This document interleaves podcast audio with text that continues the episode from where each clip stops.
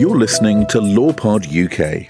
It's a podcast that covers developments across all aspects of civil and public law in the United Kingdom. All the comments are current at the time of podcast publication. It's brought to you by the barristers at 1 Crown Office Row, and this edition is presented by Rosalind English. How do family courts deal with domestic violence and abuse? We're in very difficult terrain here.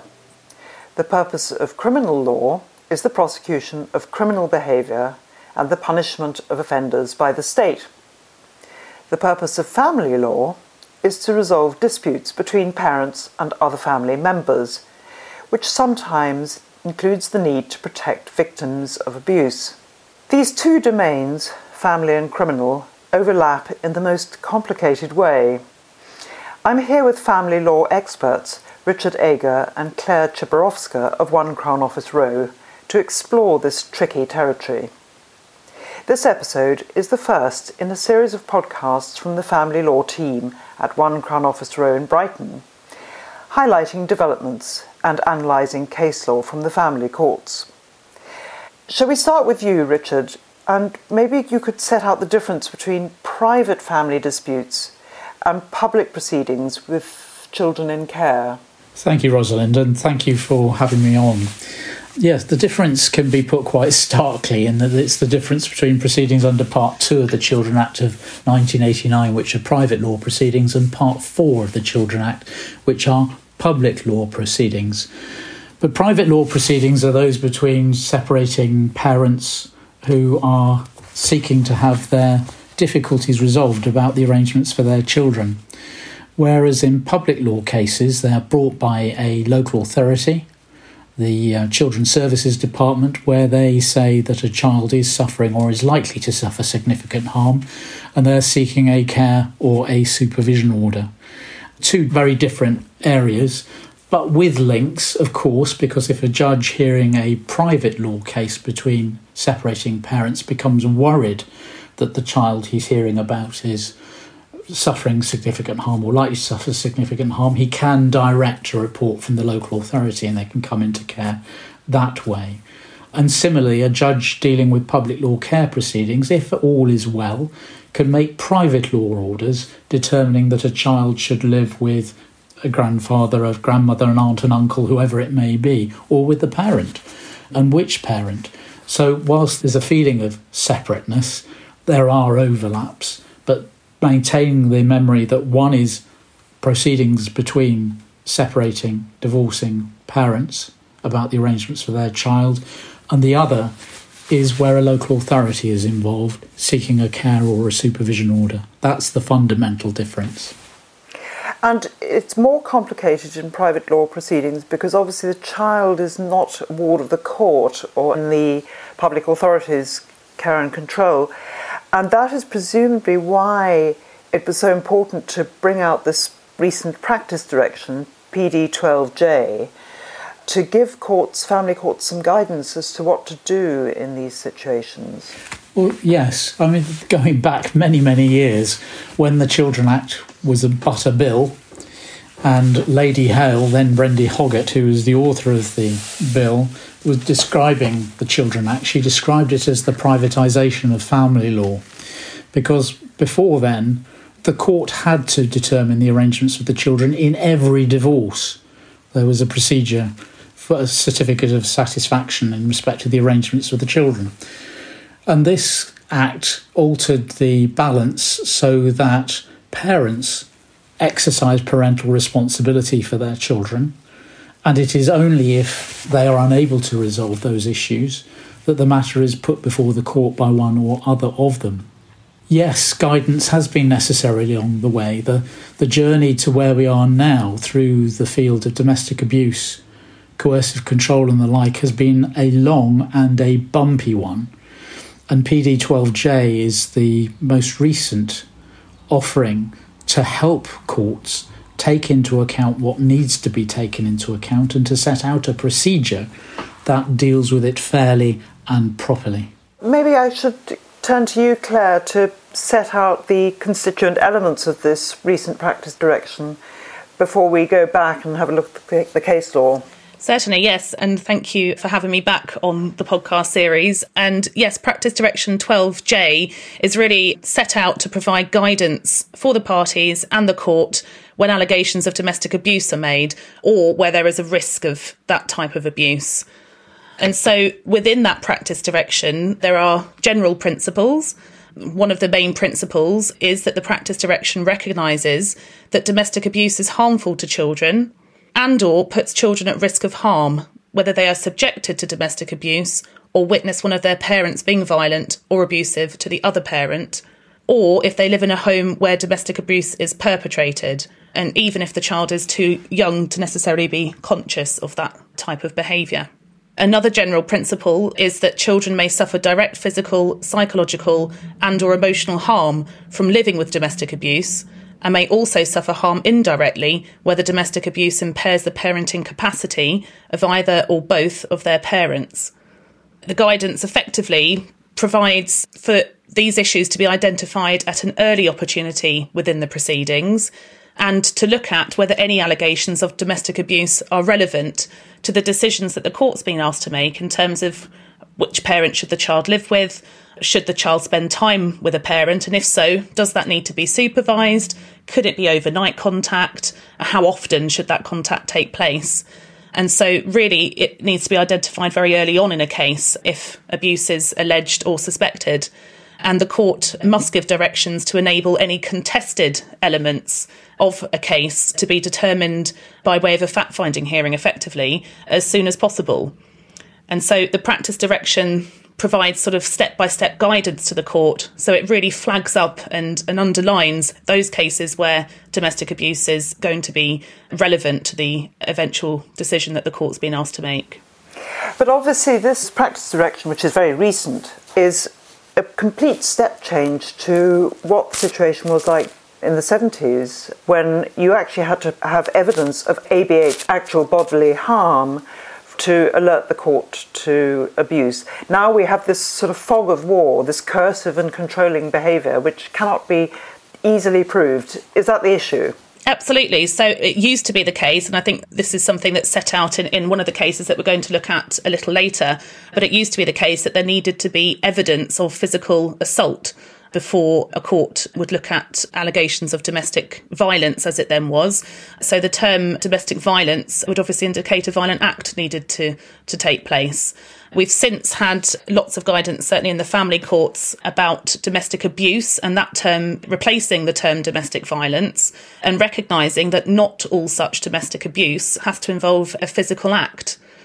We've also, in recent years, in 2015, had the introduction in the criminal law of Section 76 of the Serious Crime Act, which introduced the offence of coercive and controlling behaviour in an intimate relationship.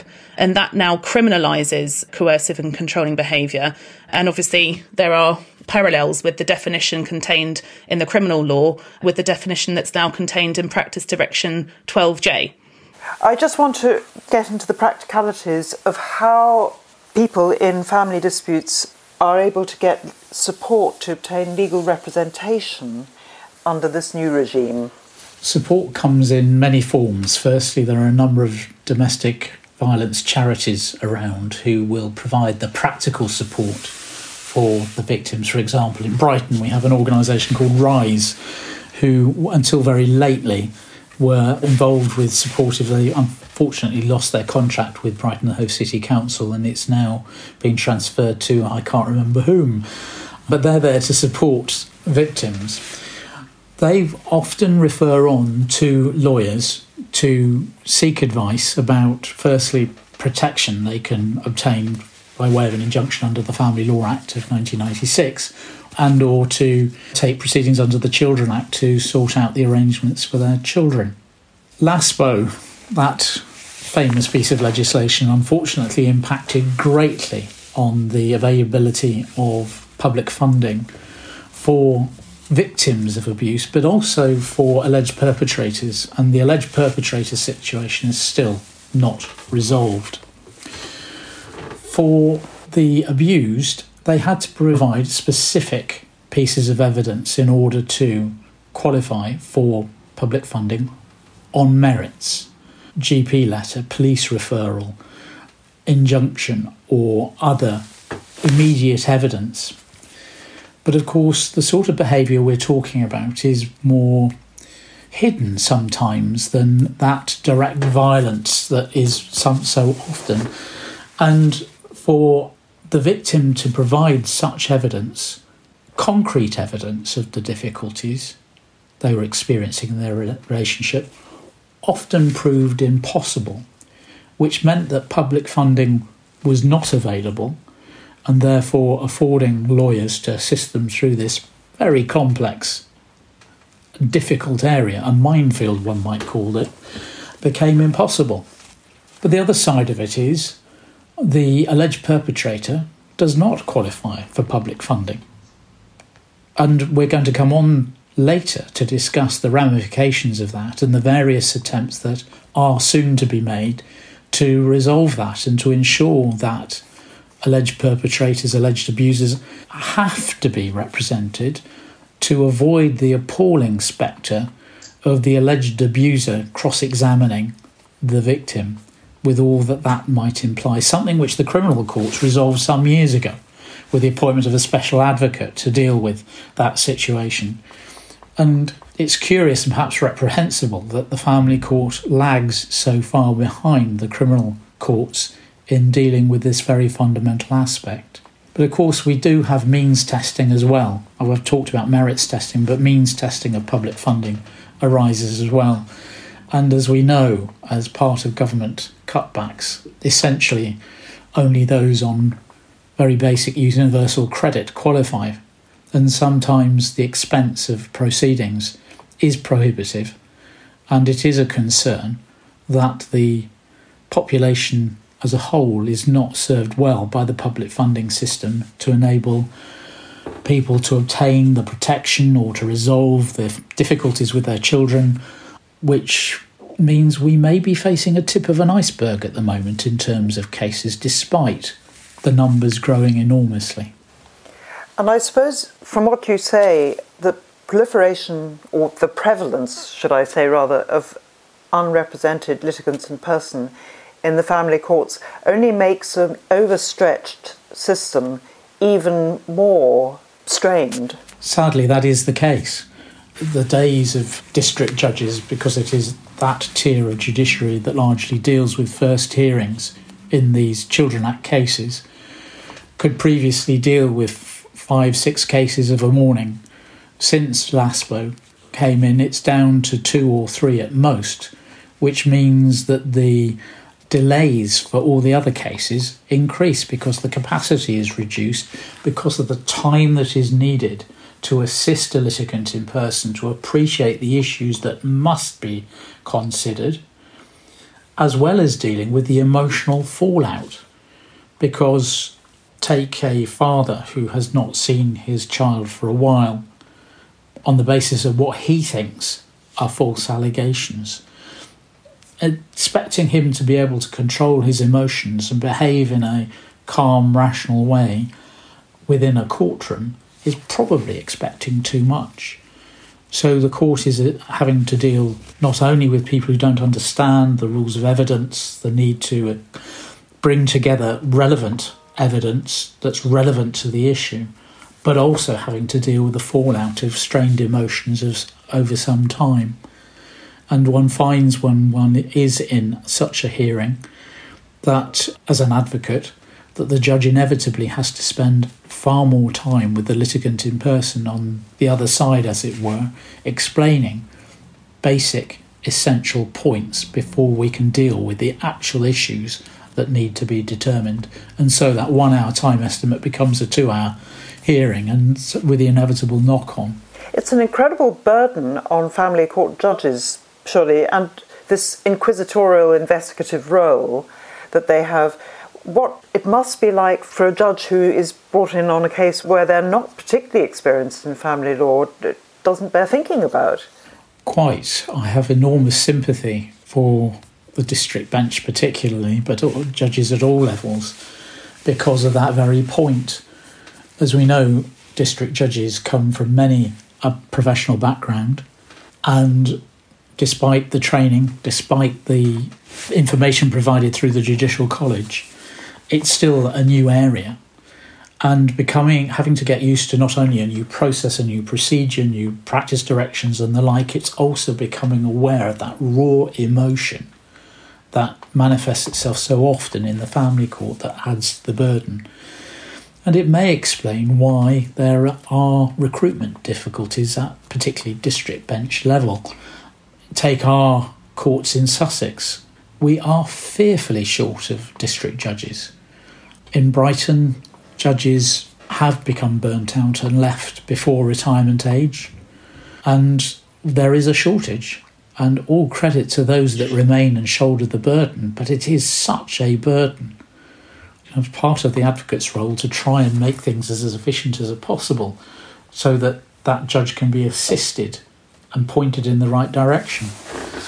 But against a litigant in person, that is a very difficult thing to do and very difficult thing for the district judge to demonstrate the balance because even if take it the victim represented, here's the judge talking to the alleged abuser for a significant proportion of the hearing time, is going to wonder what's going on here. Why isn't this judge giving my advocate the chance to talk? So it is enormously difficult, and the burdens on the judiciary are greater than substantial, if there's such a thing. Well, the president of the Family Court Division has had an opportunity to comment on all of this in the case of HN and others. Would you like to tell us something about this case, Claire, and where it gets us? Because I gather it's very much a go to case on private law family hearings. Yes, and so this case was uh, conjoined appeals that were listed before the President in the Court of Appeal, and all of which involved allegations of domestic abuse. And so it was really an opportunity for the Court of Appeal to deliver effectively guidance as to how courts should be treating allegations of domestic abuse and, in particular, allegations of coercive control.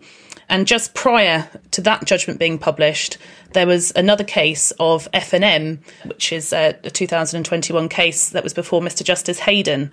And that case dealt comprehensively with a case involving very serious allegations of coercive and controlling behaviour, where there were no other allegations of physical violence. And so, very much those two cases we've had in quick succession, but provide quite a lot of guidance now for the family courts.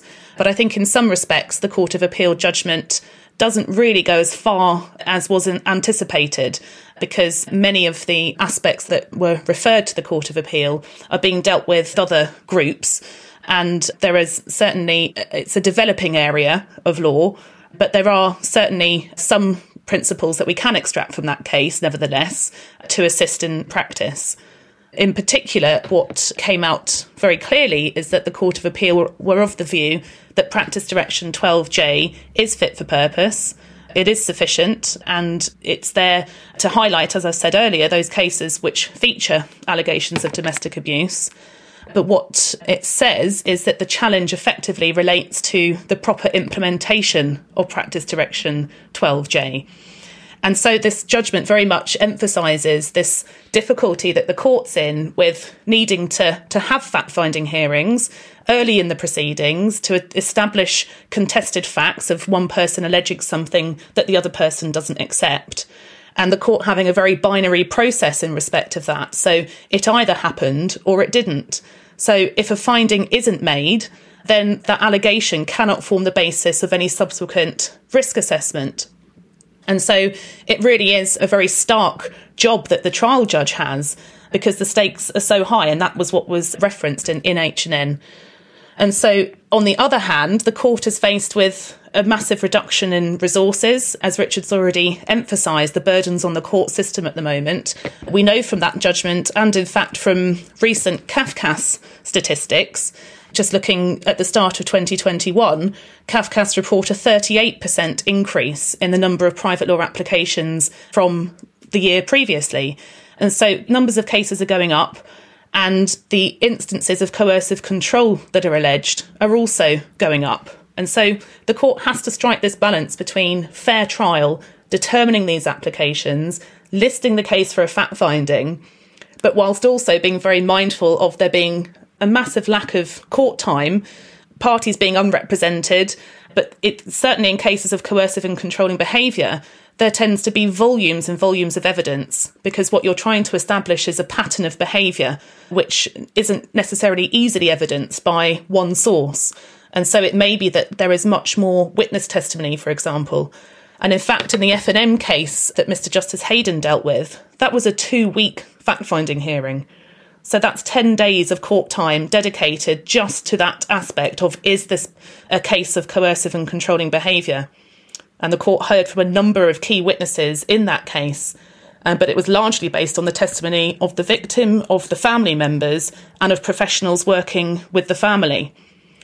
What that case really emphasised is where you are dealing with a case of really serious coercive control, it's a monumental task going through that as a lawyer for the court to go through. And again, in, in H&M, court reflects back on another judgment, an earlier judgment of Mr Justice Peter Jackson, highlighted in the case of L&F, which is a 2017 case. Mr Justice Jackson identified that it was equally important to be clear that not all directive, assertive, stubborn, or selfish behaviour amounts to abuse. Much will in turn on the intention of the perpetrator of the alleged abuse and of the harmful impact of the behaviour. And so he said that few relationships lack instances of bad behaviour on the part of one or both parties at some time, and it's a rare family case that does not contain complaints by one party against the other, and often complaints are made by both. Yet not all such behaviour will amount to domestic abuse, where coercive behaviour is defined as behaviour that is used to harm, punish, or frighten the victim, and controlling behaviour is defined as behaviour designed to make a person subordinate. So again, there is this real tension between cases of bad behaviour where allegations are made by one party against the other that could potentially amount to a suggestion that that is domestic abuse versus cases where domestic abuse, controlling and coercive behaviour is really prevalent and is having a really serious impact on the victim and proving a substantial risk to a child involved in a contact dispute. It does, does make me think of Tolstoy's opening lines in Anna Karenina about all families being equal in unhappiness. and it's the, it's the family court's inimical job to find out just where the bright line between unhappiness and abuse lies. Exactly that. And that is the real challenge because in a serious case of abuse, then allocating two weeks to a fact finding hearing may be exactly what's required and a proportionate response and an absolutely necessary exercise for the court to have a proper grasp of the facts so that a risk assessment can be undertaken as to whether that child is safe having contact with a parent who's perpetrated such serious abuse versus the court having a disproportionate amount of time allocated to cases where the court is, it simply becomes, I think Mr. Justice Jackson described it as a battleground for adult conflict. And that is very much the difficulty. And fixed against a, a situation where you've got very busy court lists and all these directions require very careful consideration, careful arguments on both sides, you may only have 30 minutes at your first hearing appointment and so it's even more important, really, for the lawyers to really get to grips with the case early on and to highlight and emphasise to the court where cases are of that more serious nature of very serious abuse. One of the big changes that are being proposed in these recent cases and in the practice direction is that this thing called the Scott schedule is no longer fit for purpose. Can you explain a little bit more to the non family specialists in our audience what this means? Of course. Well, Mr. Scott was a quantity surveyor and he designed Scott schedules to assist with building disputes, which, no pun intended, tend to have concrete points that need to be considered. Has that wall been built properly? What's the cost of putting it right? So you could have date, allegation, cost, and that was a Scott schedule. And over the years, they've been imported into family proceedings, and particularly domestic abuse cases, as an attempt to pinpoint precisely what is being alleged by the victim. So, again, you'd have a date, allegation in crisp form, where's it referred to, and then two other boxes one for the respondent's response and then for the judge's finding at the end.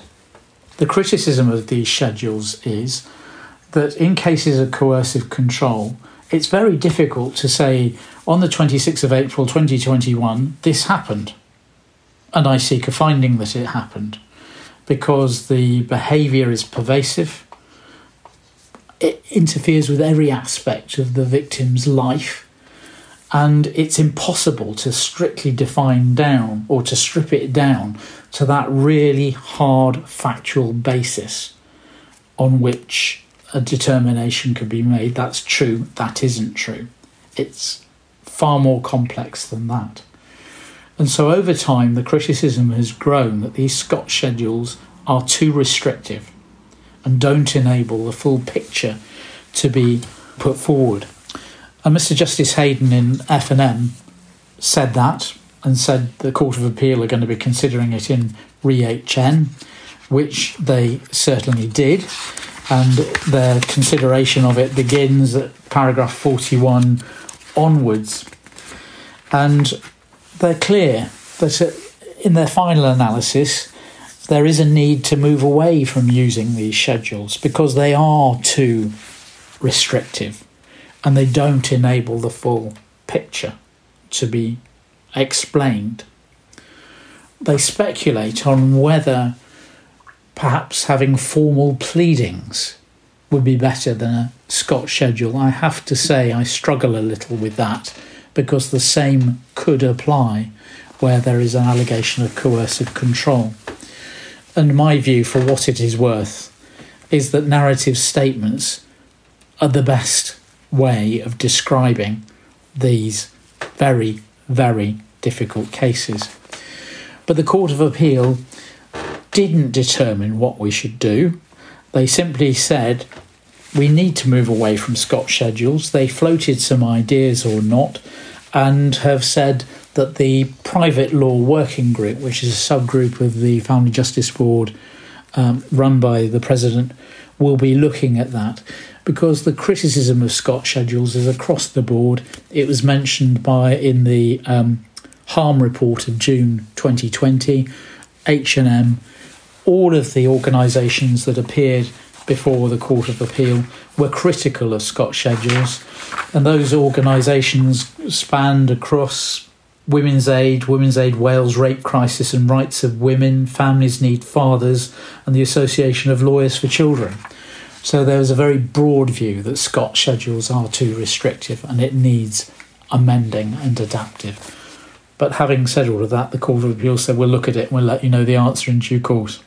So we still don't have an answer to how to place these allegations in a proper form or practical form. No, indeed not. And we're in a bit of a hiatus. Earlier today, I was dealing with a case of domestic abuse, and we were debating how they should be set out because ReHN is there. It tells us that we should be moving away from Scott schedules, but it doesn't tell us what to do. So, going back to the point we were discussing earlier about pressures on the judiciary, at present we have the judiciary finding their way to the best way of dealing with these very difficult issues without a clear steer other than we should be moving away from Scott schedules. So it was an interesting debate in our case.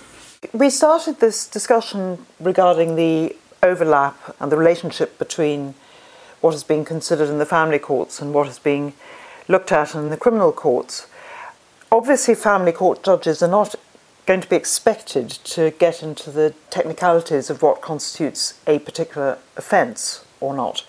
But there must be some sort of relationship if there are criminal proceedings ongoing whilst private family court proceedings are initiated. That's right. Very often running in parallel for a while, and very often causing consternation, cost, and delay. Let's take an incident. The alleged abuser is arrested.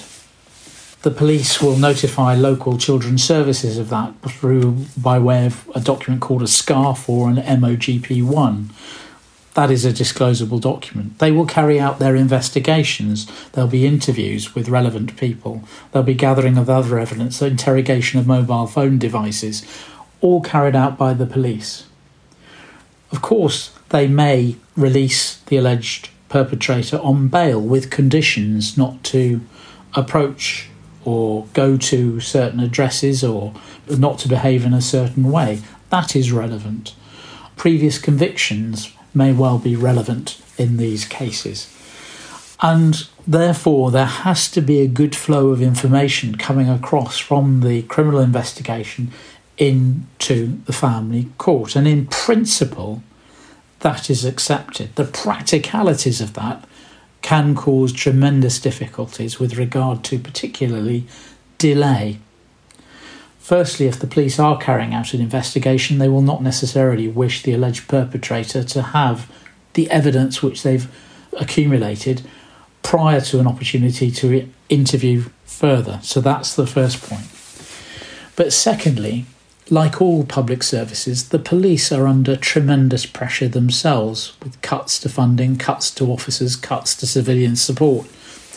And so, a request from the family court under the relevant protocol to the police may take many months to produce the information that is required. And that can cause delay in resolving the issues causes pressure for the parties. It may lead to a longer period where the alleged perpetrator is not having a relationship with their children than might be absolutely necessary, depending on the outcome of any fact finding hearing. And it may cause cost.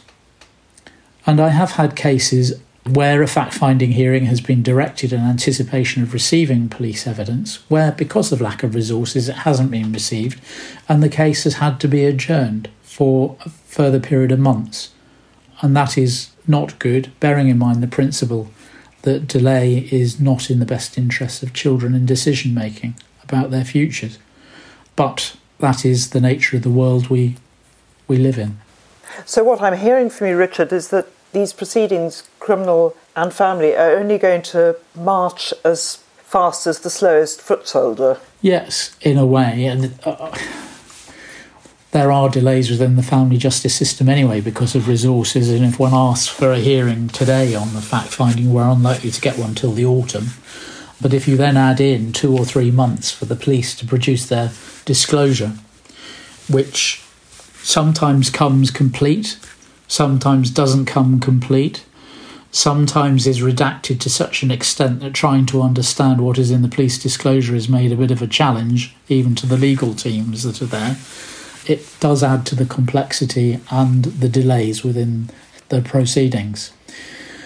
Of course, if there is a conviction for coercive control, then that's the end of it as far as the family court is concerned. There is a beyond reasonable doubt conviction, and so there is no need to have a fact finding hearing about that element and about any other conviction. So if there was a conviction previously and they resume the relationship and then there's been further problems, we can look back at that previous conviction and say that was proved and we don't need to reprove it or call the evidence on that particular point sometimes explaining that to litigants in person and lay clients is quite a challenge.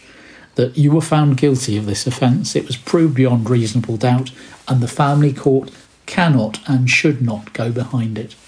Well, I think we've covered some of the most pressing areas of difficulty here. Looking slightly to the future, and this will no doubt be covered by your team in future episodes of the podcast.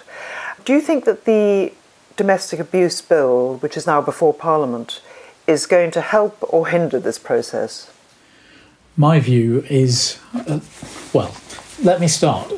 The bill was introduced in 2017 and it's fallen three times now because of A, the prorogation of Parliament, and B, two general elections. And whilst always delighted to hear MPs of all parties expressing their support for this very important piece of legislation, one has to question that when it's taken four years to get anywhere near the statute book. But yes, I think there are improvements coming in there. The statutory definitions are clear, the process is clear, the ban on the alleged perpetrator cross examining the victim is clear, and the provision for the appointment of a special advocate subject to funding arrangements being agreed by the Lord Chancellor, we await those regulations with interest. All have the appearance of making things improved in these circumstances. We're still left with a system that is short of resources. We're still left with a system that's short of time to deal with these difficult issues. And as Claire said earlier, the increase in private law cases is some 38% year on year, 2020 to 21, which shows that these resources will be increasingly stretched as inevitably more cases are identified as being abusive behaviour in the widest sense and needing determination by the court.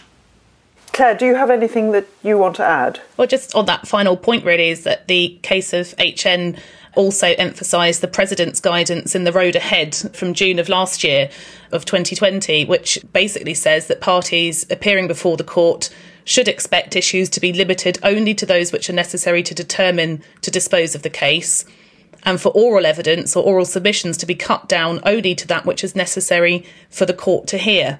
And emphasising that parties will not be allowed to litigate every issue and present extensive oral evidence or oral submissions at a hearing.